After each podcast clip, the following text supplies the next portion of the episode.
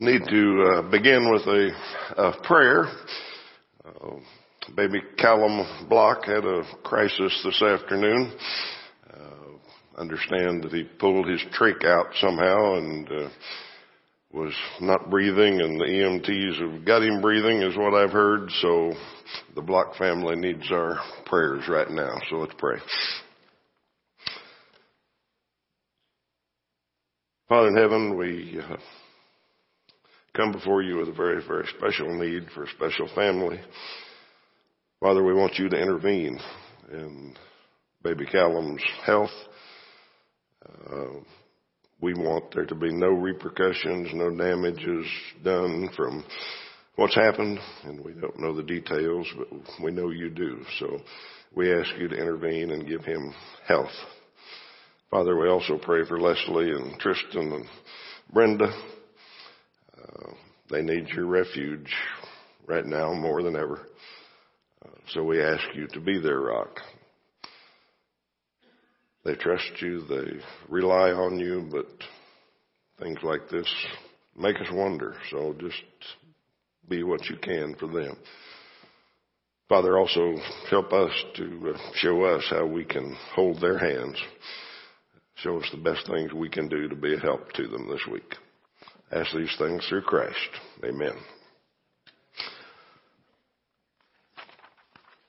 If my uh, phone buzzes during the sermon, I'll stop and answer it and see if I get an update. And if anybody out there gets one, bring me some news by the end if you know something more than what I know right now. All right, let's see if we can turn our minds to a great verse in the Bible here. Uh, while I was preaching full time. We did a lot of different kinds of series. Uh, tried to vary them up some and did a lot of textual studies on Sunday night. And one series that I always had in mind that I never got around to, I was going to call it Great Verses or something like that. And we were going to tackle a great verse and get into it in a little more depth for a full sermon. And uh, I thought that'd be a good way to spend a year sometime, but we never got around to it. So uh, got the opportunity to fill in tonight, so I picked a great verse and one that had been on my mind lately and spent a little time looking at it, and I think it means more than I thought it did now that I've looked at it. So turn to um, Isaiah 55 is where we'll be. Isaiah 55, and we'll first read verses 8 and 9 because they're the most famous. Isaiah 55, 8 and 9, and I've used this in my know your Bible presentations and some other things before because God says, my thoughts are not your thoughts. Neither are my ways your ways, declares the Lord. For as the heavens are higher than the earth, so are my ways higher than your ways and my thoughts than your thoughts. Okay, that's the, famous part of this passage. Uh, God says we don't think the same. We don't do things the same way. We don't operate the same. I'm God, you're not. And we're just different. Okay? And we can make all sorts of applications out of that and learn a lot of things, I think, from it.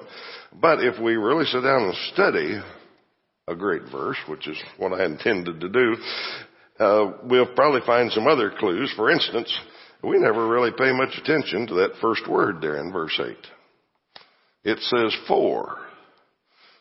My thoughts are not your thoughts. Well, anytime you see a for or a but or a because or something, go back a little ways. Okay? And we've been talking about context a lot on Wednesday nights. We got to see the context. So we go back a little ways and look what he says in chapter, uh, verse 6 and verse 7. He says, seek the Lord while he may be found. Call upon him while he is near. Let the wicked forsake his way and the unrighteous man his thoughts. Let him return to the Lord that he may have compassion on him and to our God for he will abundantly pardon. For my thoughts are not your thoughts and my ways are not your ways. Okay? What's the subject of that whole thing? Well, the big verb there is seek. Seek the Lord. In verse 6 and 7 he says, Seek the Lord And then he mentions that the unrighteous will change his thoughts and the wicked will change his ways and seek the Lord while you can because his thoughts are not our thoughts and his ways are not our ways. All right, let's see if we can make some little bit of sense out of this. Um, children at some points in their lives, uh, usually younger and then older, uh, realize their parents are pretty smart. They, they trust their parents as wise. They seek their advice.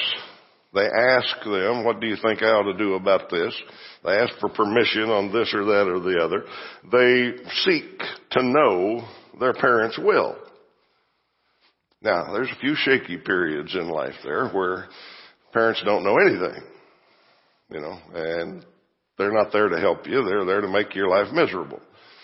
And so, so during that period, children tend not to seek their parents' will. Uh, God has both kinds of children. He's got both kinds. He's got children that understand His wisdom and seek it and want to find Him and change because of what they learn.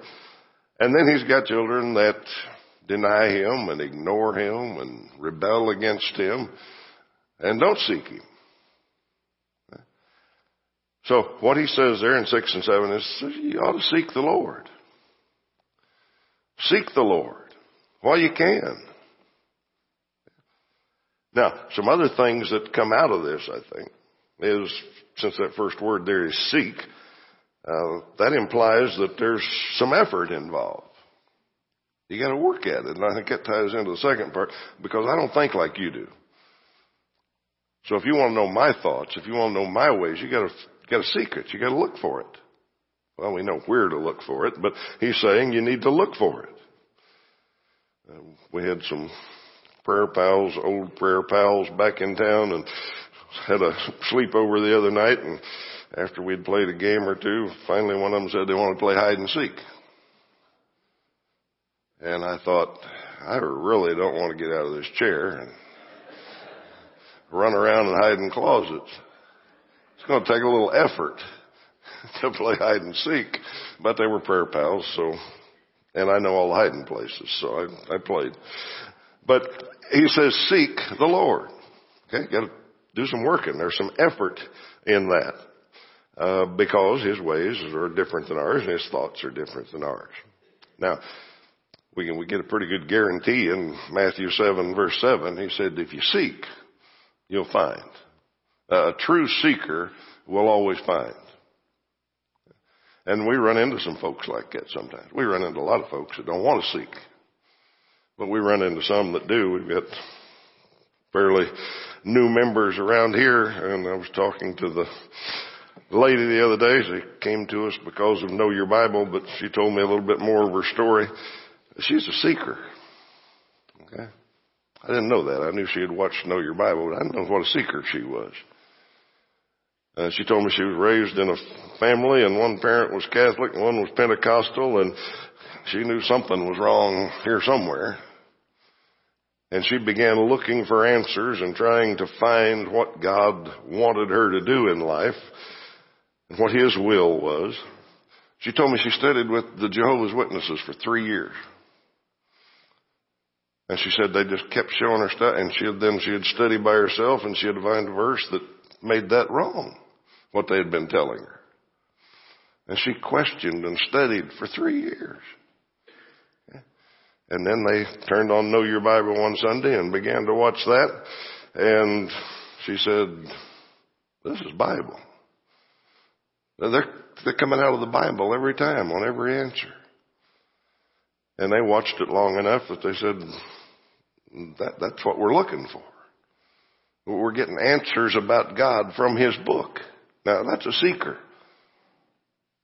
Matthew 7, 7 says, if you seek, you will find. He'll, he'll get His word to you. In fact, that's what He says later in this passage is, if my word goes out, it'll find where it's supposed to go. Okay. Anyhow, so that's the first point is we gotta seek. Now, why don't people seek? Why don't they find God? Why don't they find the, His will? I think there's a couple of, well, there's a lot of reasons, but the couple that I thought we might talk about a little bit is one is a, a, a mind problem. Being born human doesn't give us God's thoughts. That's what he's telling us here. I think differently than you do. Uh, so we have to get it from his revelation. Uh, so the first thing I want to think about is it's a mind problem. I, let me summarize this. Some people are just too smart to seek God. And smart's probably not the right word. Probably too educated is the right word. And, and I'm not picking on educated people. But God himself tells us there's a problem there. There's a problem when you trust in your own wisdom, when you trust in your own education, and he ties it directly to that, that people won't find him. Let's read from, uh, read to you from Romans chapter 1, verse 21. Paul's talking about the downfall of man and all that, and he talks about men. He says, For although they knew God, they did not honor him as God or give thanks to him, but they became futile in their thinking, and their foolish hearts were darkened. Claiming to be wise, they became fools. So, so Paul says there's people that they know there's a God. There's no excuse not to know there's a God. But they don't want to admit there's a God, so they deny Him. And the more they think about it, and the more they try to prove it, and the more they get educated to prove, disprove God, the more foolish they become. First Corinthians makes it even a little stronger. First Corinthians chapter 1.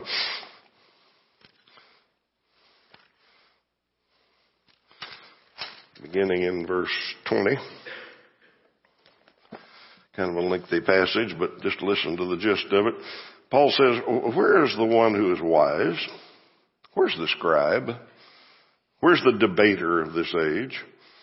Has not God made foolish the wisdom of the world? For since in the wisdom of God, the world did not know God through wisdom, it pleased God through the folly of what we preach to save those who believe. For Jews demand signs and Greeks seek wisdom, but we preach Christ crucified, a stumbling block to Jews and folly to Gentiles. But to these who are called, both Jews and Greeks, Christ, the power of God and the wisdom of God. For the foolishness of God is wiser than men, and the weakness of God is stronger than men. For consider your calling, brothers. And this is the church in Corinth. He says, consider your calling. Not many of you were wise according to worldly standards. Not many were powerful. Not many were of noble birth. But God chose what is foolish in the world to shame the wise. God chose what is weak in the world to shame the strong. God chose what is low and despised in the world, even things that are not, to bring to nothing things that are. So that no human being might boast in the presence of God. And because of Him, you are in Christ Jesus, who became to us wisdom from God, righteousness and sanctification and redemption, so that, as it is written, let the one who boasts boast in the Lord. Paul says there's a reason for this. Paul says he didn't, God didn't want anybody to be able to boast that he had figured out God. That he was so wise that he had figured it all out. So he chose weak things and lowly things and a crucified Savior. And wise people just can't get that. And he did that on purpose. So they couldn't boast in their own wisdom. So I think that's one thing that stands between us and finding God's will, seeking God's will is for some people it's a matter of trusting in their own wisdom. Thinking they can figure everything out. The second one that I picked to mention this evening is it's a flesh problem. Uh, we got a flesh problem. And what especially First John and some other places tell us, is that what the battle comes down to is it comes between what we want and what God says is best for us. And we want what the flesh wants. Okay? We think this sounds like a good idea. Okay? Now, God may specifically say it's not a good idea. Now, bear in mind that's where Satan operates. That's his thing. Is he, he works on convincing us that God's standards are all wrong. So he tells us we can figure out what's best for us. We can figure out what we ought to do because this will make us feel good, et cetera, et cetera. And that's where the battle is. You know, God says some very plain things. Galatians chapter 6 says, God is not mocked. What you sow, you reap. Humans don't believe that. Especially young humans. You know, well, you can try to argue with them. You can say, no, going down that path, doing that will lead to trouble. And they can't figure out that the harvest is six months away and what it's going to look like. But God says you will reap what you sow. And we don't want to believe that. No, it feels good right now. This is the best thing for me right now. And yeah, there may be consequences, but we don't have to worry about that. God says there will be consequences. It's hard to explain that to people. Proverbs 14:12, famous verse says, "There is a way that seems right to man, but the end of it is death." Okay. Uh, we think we know. We know what the flesh wants. We know what feels good to us. We know the best way to handle this situation for us. And if that conflicts with what God says, well, too bad. This seems right to us. The end of that's death, the wise man said. Okay, so that's a couple of reasons I think that we have trouble doing what he says here in first in uh, Isaiah is seeking the Lord. But the last piece I want to throw in here is that he's really talking about results. We can argue all day about why people don't seek him and why we don't seek him. Why don't we listen to his truth and all that? But here's the clincher. If we do seek him, there will be results. Look what he says in verse 6 and 7. Seek ye the Lord while he may be found. Call upon him while he's near. And what will happen if you seek him and you call upon him? The wicked will forsake his way. The unrighteous man, his thoughts. If we seek God and call upon him and understand His wisdom is best and get over our mind problem and get over our flesh problem and find out what He has to say to us, then we will change the way we act and we'll change the way we think. That's why I call this a different way of thinking. If you start with the premise that what God says is right and best for us, then you change the way you think. You say, "Now this doesn't seem right to me right now. But if God says it's best, that's what I'll do. Okay? So the wicked will change his ways, the unrighteous will change his thoughts. So there will be some results. Now, that would be a really good place to stop. Because I hadn't really bothered any of us. See, the whole time I've been talking about this, all of you have been thinking about those pagans and heathens and people that don't study the Bible and people that do wicked things and all of that. Well, if this is a great verse, there might be something in there for us. So let's take just a couple minutes and see if we can find any anything for us. Um, you know, we know there's a God, and we can point out those people whose behavior needs to change. And we can spot those folks who need to change the way they think. Okay. But if this is a great verse, maybe we ought to read it for ourselves. Maybe we ought to understand that, you know, he doesn't think like I do. His ways aren't my way. And as a Christian, I might have some mind problems and some flesh problems. And I might have some things I need to change my ways and change my thoughts. I thought about making a great long list of those things, but I'll just suggest a few. I'd, I'd probably call these hard sayings. Some of you are in our Wednesday night class where we're looking at hard sayings that are, difficult to understand. These are different kind of hard sayings. These aren't difficult to understand. They're just hard to do. You know, if we apply everything we've talked about in these few verses to us, and we read a verse that says, if we love Him, we'll love our brother. And if we don't love our brother, we don't love Him.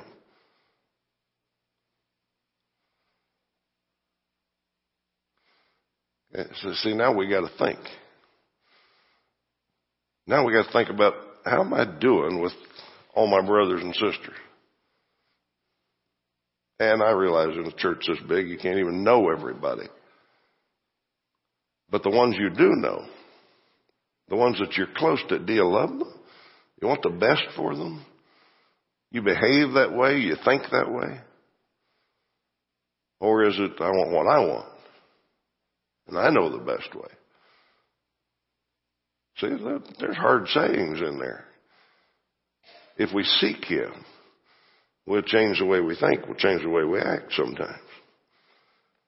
There's a passage that says, get rid of all bitterness and wrath and anger, on and on. Anybody got any of those kind of problems? Well, we do, but what do we do about them? We say, well, that's just the way I am. It's just my personality. Well, God said get rid of them. You know, if you're seeking Him, because He doesn't think the way you think. His ways aren't your ways. You may justify it, but He says get rid of it. Book says don't gossip. Northside's really, really good about not gossiping, but I'm guessing there might be a little go on somewhere. If I knew about it, I'd tell you. Little joke there.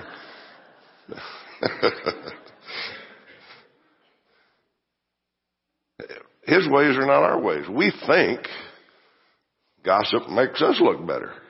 I know stuff that you don't know. God says don't do it. Causes troubles. It starts fires. It's bad stuff. Bible says to men, treat your wife like Christ treats the church.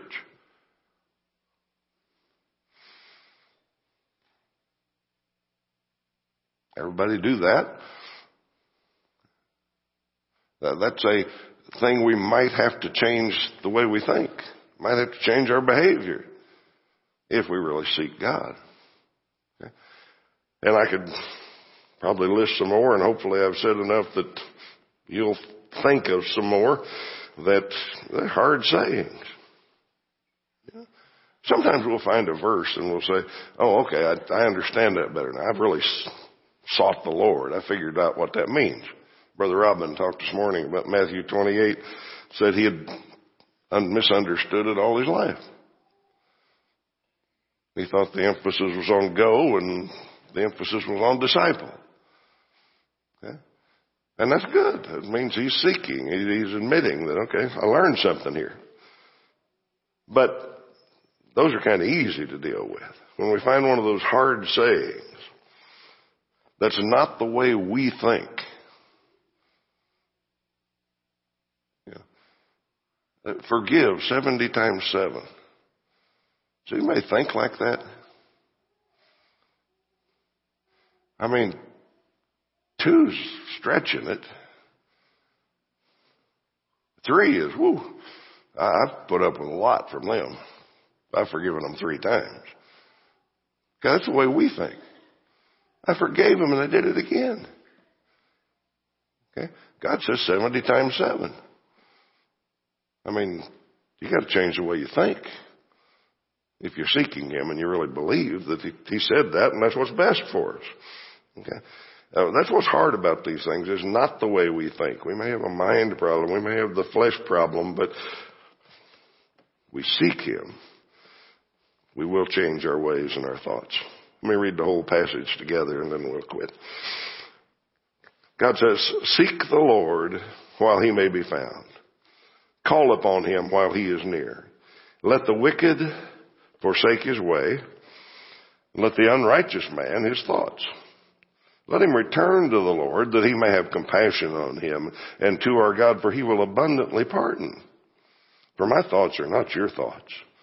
Neither are my ways your ways, declares the Lord. For as the heavens are higher than the earth, so are my ways higher than your ways and my thoughts than your thoughts. Great verse. Hope it means a little bit more to us now. You're here this evening and need to change your way, change your lifestyle, change your uh, some things that you've been doing the wrong way, we'd be happy to pray with you and help you. Help you put Christ on in baptism if you need to do that. If you have any public need of this family, come to the front. Let's stand and sing.